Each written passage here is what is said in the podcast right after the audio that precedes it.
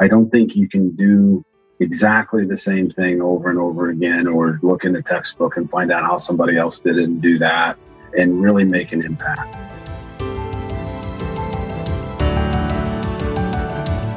Welcome to Learning Unboxed, a conversation about teaching, learning, and the future of work.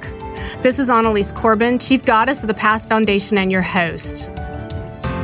We hear frequently that the global education system is broken. In fact, we spend billions of dollars trying to fix something that's actually not broken at all, but rather irrelevant. It's obsolete. A hundred years ago, it functioned fine. So let's talk about how we reimagine, rethink, and redesign our educational system. So, today we are going to talk about innovations in engineering and the ways that folks really stop and think about we're in a moment of crisis and I've got to do something different. And oh, by the way, I have an amazing set of skills that are going to let me uh, be a participant in what's happening in the world. And we're going to do that with a conversation uh, today with Mike Wiseman, who is the Senior Chief Engineer of Strategic Research at Honda R&D Americas. Mike is uh, a a great guy whose passion lies in creating new things through research. So, Mike, welcome to the program. Thank you. So, so Mike, let's start with very, very high level for our listeners who who may not know what exactly is Honda R and D Americas, and with a real focus on what the heck does that R and D part mean? uh, well, uh, uh, research and development, I guess, to answer the obvious part of that, but uh, Honda R&D Americas is uh, a lot of words in there that mean a lot of different things, but we have responsibility at Honda R&D for the development of specific vehicles for the North American market. Not all vehicles for the North American market, but we have development responsibility, and that's everything from conceiving of uh, both vehicles and technologies that go on the vehicles, all the way up to uh, actually testing, producing designs, and then we hand those designs and specs off to our manufacturing facilities who finally make the products uh, for us. And we do that primarily at, at the facility I work at for automobiles, but we also have an arm that does power equipment, power sports, uh, and uh, things like that. So that's that's fundamentally what we do at R and D. So we have capability for testing of materials, uh, full vehicle systems, uh, designing things from, I guess you'd say, things like the interior, the exterior of the car, chassis components, engine components, things of that nature. So, is it fair to say that you folks are the the idea generators? Yeah, I guess you, you would say that. There's, uh, I fortunately for us, ideas come from everywhere, mm-hmm. but we're the ones who have to take the ideas that are conceived of, whether they come from ourselves or from elsewhere, and grow them into something that's that's tangible that you can actually build. And so that when folks think about Honda, because we're gonna we're gonna circle back around in a second about why on earth are we talking to Honda on Learning Unboxed, right?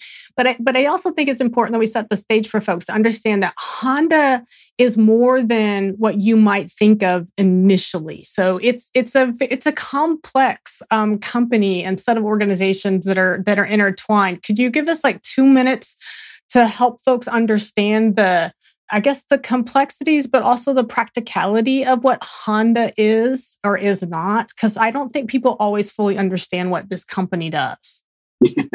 yeah, you're definitely right there. We've run into problems before where you try to figure out somebody that you want to partner with on some new technology, and you come to find out they're a competitor with you in some other area. uh, so it, it makes things interesting. But uh, Honda, of course, started out as a as an engine manufacturer, and, and know, most people that you talk to that that uh, have learned their Honda history know that we we started out as an engine manufacturer, and we can s- still consider ourselves an engine manufacturer. There's quite a few of those that are produced every year, more so than any uh, individual component. Uh, we sell those outright to other people, to uh, you know, just as a product line themselves. But we started off with Mr. Honda making pistons, piston rings, actually, a long time ago. And he, he decided to put the engine uh, on a bicycle because his wife needed, you know, she was riding her bike every day and needed to have um, some way of getting herself up these hills and off. Don't and we so all? Forth. So, up those hills. uh, uh, so she, uh, she, she was kind of our, our first idea person. Is hey, I need help, Mhm. and he found a way to, to help, and uh, that so it blossomed from there. So obviously, we were a motorcycle company. Um, a- after making engines, that that grew into a, a lot of different product lines. There's uh, things, you know, of course, the automobile that, that I'm primarily involved with, but we also make marine engines, uh, engines that uh, for generators, for uh, when we say power equipment, that means lawnmowers, snow blowers, weed whackers, or whatever you want to call them. Uh, I guess they're called lawn trimmers. um, the um, we we also you know of course we have financial services and things of that nature too that are that aren't um, obvious ones but then on the and what we used to call motorcycle side we call, uh, we now call it power sports and primarily because in north america motorcycle of course motorcycle sales are, are still robust but uh, a lot of our growing market in north america is side by sides and atvs so th- those are the little two to four to sometimes six passenger vehicles um,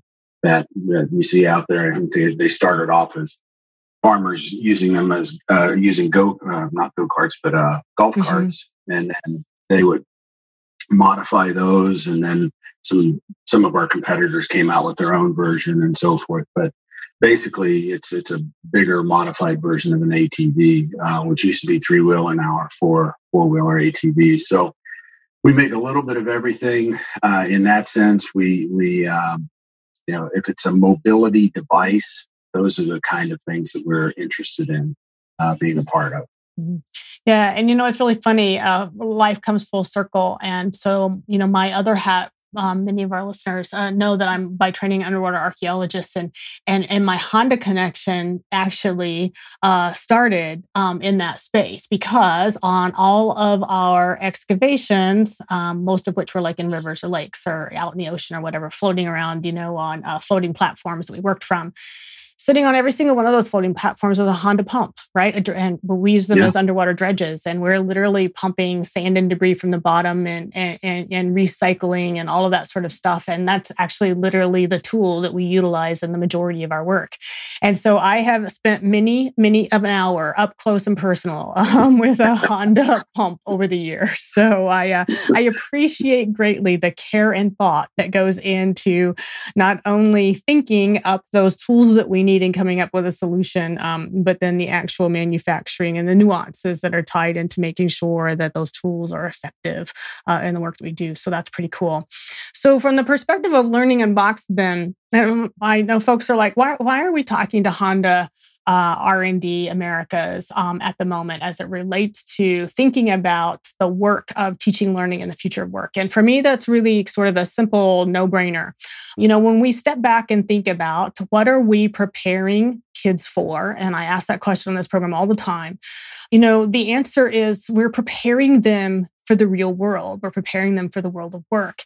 And what I love about the way Honda R&D Americas and and many of the other opportunities that that Honda brings into the way people think about creativity and solving problems for others, I think that that's really the meat of how we should rethink and recontemplate the question of the teaching and learning um, component, especially in that K 12 space. And so I think there's a lot of very valuable lessons that could be learned by talking to a senior chief engineer at, at, at one of these um, entities and, and endeavors. And so, so Mike, I want to pivot just a little bit to sort of illustrate my, my point here by talking about the fact that you know we are all globally sitting in a giant pandemic and our entire world has shifted um, in many many ways. And that shifting and that pivoting also took place in your work and what your company was doing. And so i want to talk a little bit about sort of the things or the decisions that you guys made um, and the pivots that you made in particular to the products that you're working on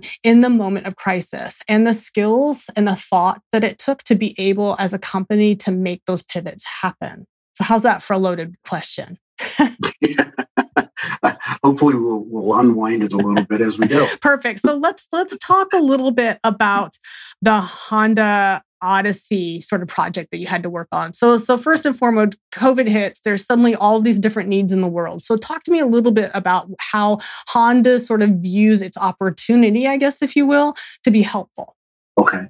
Yeah. Um, so uh, you know, of course, during during this this period, everything is kind of up in the air, and you know, the the, the world is uh, is our customer, is our neighbor, is our friends, um, and we're all trying to make sure that we get through this thing together. So, you know, we're looking at if you just step it down from our associates or what, what most people would call employees, but there are our associates, um, our business partners, our neighbors, and basically our our bigger customer community you know, we wanted to look to see what we could do to improve their daily lives. Um, you know, right now everybody's lives are disrupted, and so we we basically opened up to everybody within the company, and then also tried to get the word out through other channels. So we had we had mobilized, uh, for example, our our Washington D.C. office, who normally is a lobbying arm of our company, but they're out there and they're also looking at product regulatory things and, and so on and so forth. But so we, we mobilized everybody to, to try to get their, their feelers out there to find out, okay, what do people actually need? Mm-hmm. Because there's a lot of ideas that people had of what can we do? But the, the bigger question was, what do people actually need? There's, it doesn't make any sense for us to start, you know, designing and developing a new face mask, for example, if nobody actually needs that, all they need is just the one that they have better mm-hmm. or more of mm-hmm. or something mm-hmm. like that. So that was kind of how we started things. The the Odyssey project specifically started in Japan, being a global company, of course, we're, we're headquartered out of Japan. And we found out that our mother company in Japan was actually uh, retrofitting some Odysseys with a shield behind and you would think that it would be easy enough. You would just see what Japan did and just say, okay, we'll do the same thing. Well, not so fast. Um, the uh, air conditioning systems in our vehicles are very different from the way they are built in Japan. There's a lot of reasons for that that probably uh, I couldn't explain very well. Um, but in any case, the Japan system has actually two units, one for the front and one for the back. Ours has one that pushes air around the entire vehicle. And so when Japan made their their vehicles for their market, they were able to basically put a shield in, and then they already had separation of front and back air. So that was that was a huge difference for us to build these Odysseys. It wasn't as simple as putting a shield in and letting it go. And the second part of that was uh, a, a customer in North America is very different from a customer in in Japan, we we tend to be larger people, whether it's by weight or by height and things of that nature in North America. And so what they did was actually use the, the B pillar. And, and I'll, if you think about looking at the side of a vehicle, the A pillar is the one where the windshield is at. just keep going A, B, C as you go back the vehicle, every place where you see a pillar. Um, to the B pillar is the one that's right behind the driver passenger seat and so uh, front passenger seat. And so we what we did was we put a, a, plastic shield down there but we realized that people's feet weren't necessarily going to fit very well mm-hmm. in japan. It wasn't such a problem but we had to figure out how to to get the the shield down still seal it off but still leave enough comfort space for people's feet. Was, uh, at least the way ours was set up it wasn't as, as easy. So those were the two main things that I guess I would say that was very different from what we did in Japan. So the people that I mobilized to be able to to work on this was uh, a, a, lot of our interior experts. It was people who do ergonomics and planning of, of layouts of interiors and things like that. So there were about two or three folks that I, from our engineering side, in that sense, that I, I mobilized. Our HVAC experts that I mentioned before that that have knowledge. it seems weird we talk about people going to school to be something, whether it's a mechanical engineer or whatever it may be. I doubt too many people are thinking that they'll end up in their life as an HVAC expert and really thinking about how air flows, um, things of that nature. So, um, but it's really great that we have people like that because they're really knowledgeable and they're very valuable to us. So, the, the, those folks came together and helped us to shape the way we wanted to design the shield let air flow, but also limit the airflow back into the front of the vehicle. That was the most important part of this was that we didn't want if somebody was in the back as a potential patient that had COVID 19, we didn't want that air to move back into the front of the vehicle and the person that's actually going to be interacting with multiple patients. Um, we didn't want to infect them. So that was our primary objective. And so we used uh, a CDC guideline for kind of temporary medical spaces mm-hmm. and figured out what the airflow differential needed to be. And so our HVAC guys uh, took that and tried to figure out how best can we set the fan settings for front and rear to get that pressure differential, how best to seal off the, the front versus back when it comes to the, the shield itself and things like that. Ultimately, we ended up, and I, I say all of this thing, these things that are going on. The, the course of time, it was about four days wow. that we got all of that thought out and said, okay, here's what the design is going to be like the rest of the time really was just actually mobilizing to get the vehicles in one place, um, get the people there, get the materials that we needed to be able to build it, and actually execute the building and delivery. It was about 10 to 12 days from the time it was uh, conceived of until the day that we actually delivered them to the city of Detroit. That's wicked wicked fast in these industries right? I mean i just i want to make sure our listeners understand what you guys were able to do is just almost off the charts right? I mean that's not your everyday. Yeah. No no, no it's you develop a, a product like a, an automobile in years not in days. Um, in this case it almost felt like hours but uh, you know, we weren't developing an entire vehicle either. It was a really a system, a component that you would put into a vehicle. But even that is it is crazy fast. And there, there's so many things came together to make it happen. I mean, we had to. You, know, you don't just put things like that in a vehicle and not think about the safety of the customers that are going to be riding in it. So we have to engage a lot of different government uh, entities as well. So we have a lot of people that that have knowledge in in uh, safety and, and uh, product regulatory and things like that, that that really were instrumental in this. I mean, they're kind of the unsung heroes, really, uh, of this whole thing. Mm-hmm. And I think that the other thing I love about this is, you know, what an amazing learning opportunity, right? And so, and not just thinking from a sort of teaching and learning standpoint. But I mean, I, I, have no doubt that if you were to sort of poll that team after the fact, that you know there was an awful lot of learning that that took place in those 12 to 14 days from your team right? I mean you you had to think about things differently to be able to make the retrofits happen. And yes your content expertise in a particular thing but when you combine those with other opportunities i guess if you will or the need and and what you had to accomplish the learning curve internally had to be pretty steep. Oh yeah it was it was unbelievable. I, I I likened it to riding a, a bucking bronco. Um, it, it, felt like you got got on and you had so many people that had so many ideas on how best to do things that all you really had to do was try to herd them in the right direction. But the the um, obviously we had never built a, a shield for the uh, vehicle like that before and you know, what what we needed to do to conceive of, of that what kind of requirements do you have what's the necessary steps um, yeah, that that all happened in in a day or two. Uh, but once we got started, it was a, it was pretty much everybody was off and running. It was just a matter of trying to pull them back in to, to teach mm-hmm. the rest of us what we needed to do. Yeah, to, to get that done. And I think that therein lies that intriguing opportunity because I repeatedly um, tell folks in the education space, whether it's formal or informal, that the greatest learning takes place at that sort of modify stage of the design cycle. And it's one of the reasons why you know at Past we talk about ourselves as being an education r&d prototyping facilities that r&d piece right that is really really important to us. And clearly it's fully steeped obviously in the work that you guys are doing. But the the connected piece there is that you know as we do the research to sort of solve some type of problem whether it be a global problem or a small localized problem we use the same process process and we use it over and over again and have that expectation that there will be multiple failure points that then become an opportunity to learn more and make the product even better.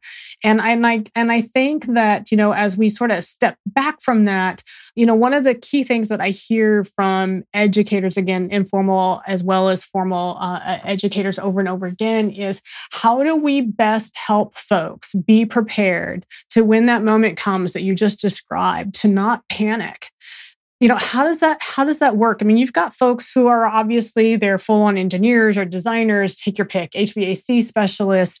You know they've they've had a had a lot of both education and life experience but when you get into these crisis moments it's a natural human tendency to think oh my gosh i don't know that we can do that or how how could we do it timely enough or fast enough and so how do you from a sort of a management or an administrative sort of level coach the confidence necessary to get this project done? Yeah, I I'm not sure how much of it is coaching and how much of it is mindset. To be honest with you, I think in a lot of cases you don't necessarily teach it, but it, it comes from repetition, mm-hmm. uh, and you, you you do things over and over and over again. Meaning, not in this case that you're doing you, you're building this thing, but you have um, you have a, a repetition of you have problems, you you have those problems that come up out of nowhere, and you have to solve them in a quick way.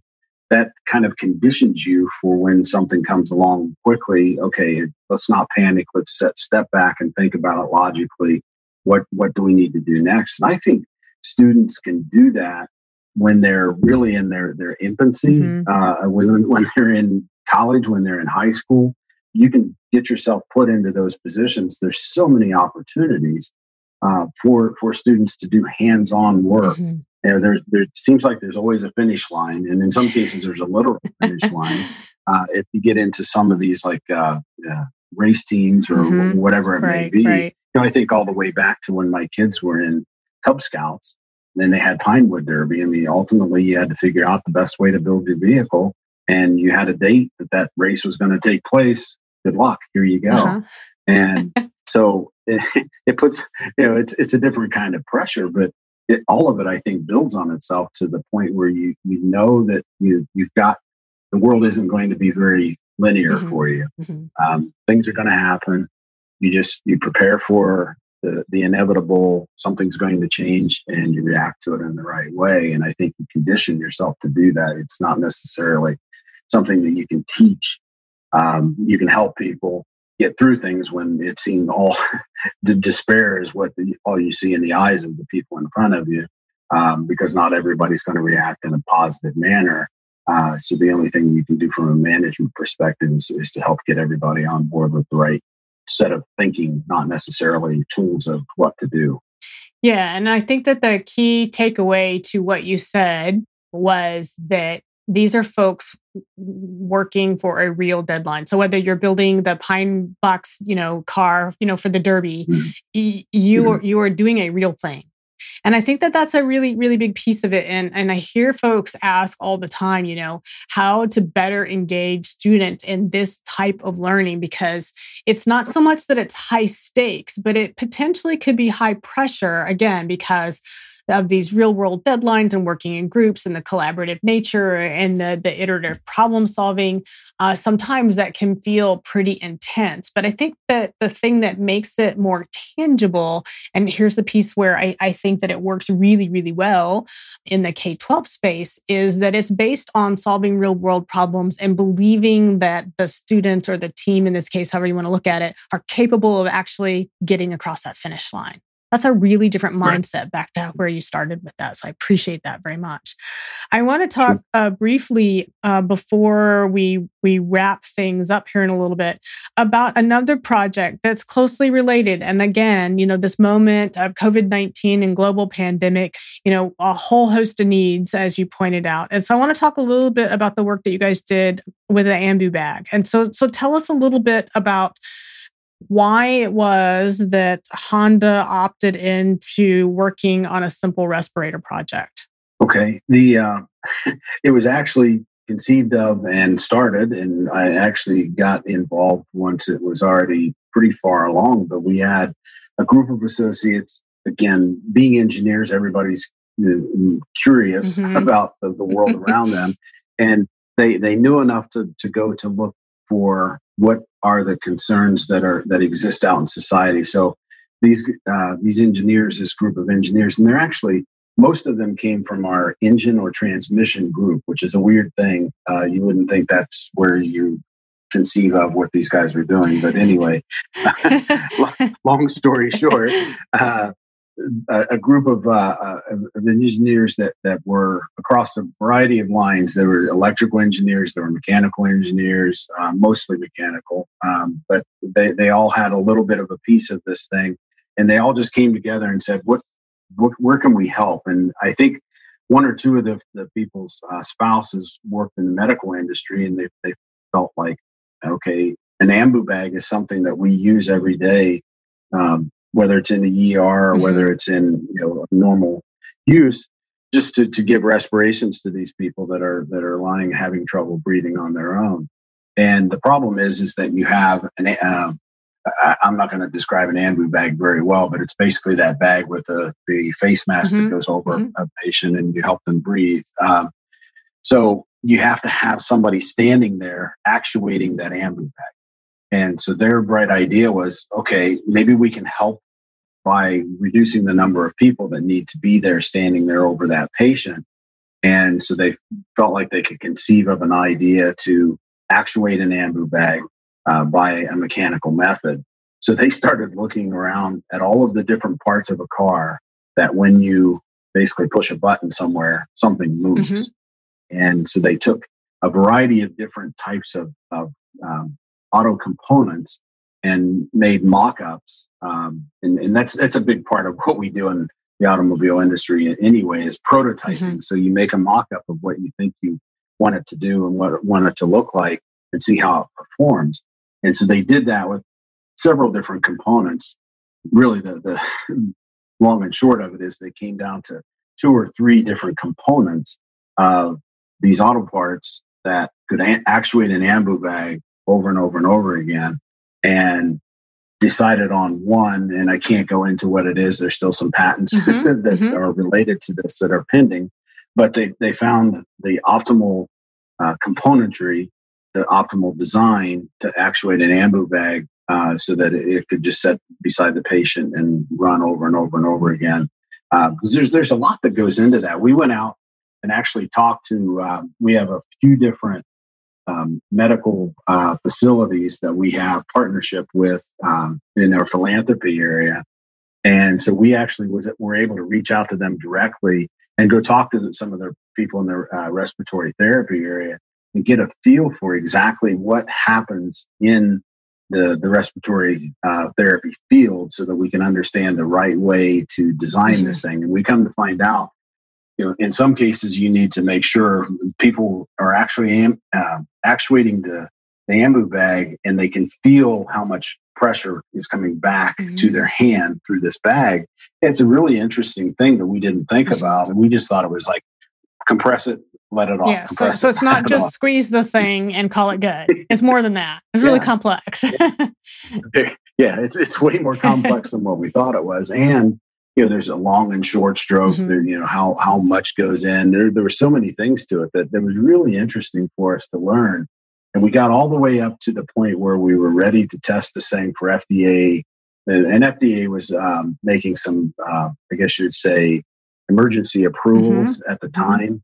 And we got all the way up to that point, and things started leveling out on the COVID uh, and with the uh, things like that. So we decided not to step forward and actually make these things, not do the final testing for that approval because it was timely, uh, costly, mm-hmm. things of that nature. And it, we really didn't think that the it was needed at that time. Everything had kind of leveled out a little bit, and it was and we were in better shape. So we didn't end up making them but it was a great exercise mm-hmm. to go through for our associates, for myself, um, just in seeing what what it is we need to do. And that's ultimately what we ended up doing with that project was we wrapped it up into a, I guess you would say, a paper mm-hmm. to say, here's how we would do it. If we ever have to do this again, this is what we did. Yeah. Yeah. It was it was a really good uh, experience from that perspective as well. And again, that you know, wicked, wicked learning curve in terms of sort of what you were able to do and to demonstrate. And I think that that's really kind of the beauty, again, of what I love about the way companies who are actively engaged in r&d as a really really sort of meaningful component of where and how they get to what it is that they're actually then on the flip side from a consumer standpoint probably known for. And i think that's the, the piece that i love about it is because people don't really understand what it takes to get to that moment. There is so much that has to happen before you know anything in the case of a vehicle ends up you know at that manufacturing plant that people see on tv and I, they think they understand the car industry because of that. And the the the active engaging problem solving um, on the front end is the piece that I think is far more interesting than the really cool products that come out come out on the backside. and I think that that's where the lessons, the best lessons learned, um, really can be um, from that sort of teaching learning perspective. And so I want to I want to close uh, this conversation, Mike, with with asking you. So imagine that you are a, a, a teacher, for example, in rural Ohio, and you're contemplating the fact that, you know, the coming year is going to be anything but what it used to be. And I have this in- intriguing opportunity because I have to not only rethink my own practice about how I go about crafting um, and helping young minds move down the road, but I might have an opportunity to sort of think about that end product very differently. So so let's assume that you know a kid who goes through my program is going to show up uh, one day actually standing across uh, across the desk from mike wiseman and you know asking you for a job. What what is it what is the most important skill to you that you want to see um, somebody walking through the door um, ready to have? What, what is that outcome that you need folks involved in teaching and learning to make sure that the, the folks who end up at Honda show up with? It, it, it may seem silly. It will not. but, but flexibility of thought. Mm. Um, I don't think somebody can be rigid in their thinking, especially if you're innovating and designing and building something new and useful. I don't think you can do exactly the same thing over and over again or look in the textbook and find out how somebody else did it and do that and really make an impact. I think flexibility of thought goes to the somebody being able to um, think outside of the box, think in terms of okay, what what has been done before, but maybe not just follow what somebody did before me how can I do this better? Mm-hmm. And, and, is it always better to do something different? Right. So you, you have to have at, at least the breadth of flexibility to be able to think differently to, I think, make the biggest impact. Yeah, absolutely. Not just for yourself, but for, as we've discovered um, during all of the, the stuff of COVID, for the rest of the world as well. So, Mike, I want to thank you very much for joining us today. And please share back with your associates, you know, our gratitude uh, to Honda R&D Americas for the work that you've done, being innovative in a time and moment of crisis, and how fast you were able to to learn the things that needed to be to to make it a, make it all a better place. So we truly appreciate it, and I thank you so much for joining us today. Thank you. Thank you for joining us for Learning Unboxed, a conversation about teaching, learning, and the future of work. I want to thank my guests and encourage you all to be part of the conversation. Meet me on social media at Annalies Corbin and join me next time as we stand up, step back, and lean in to reimagine education.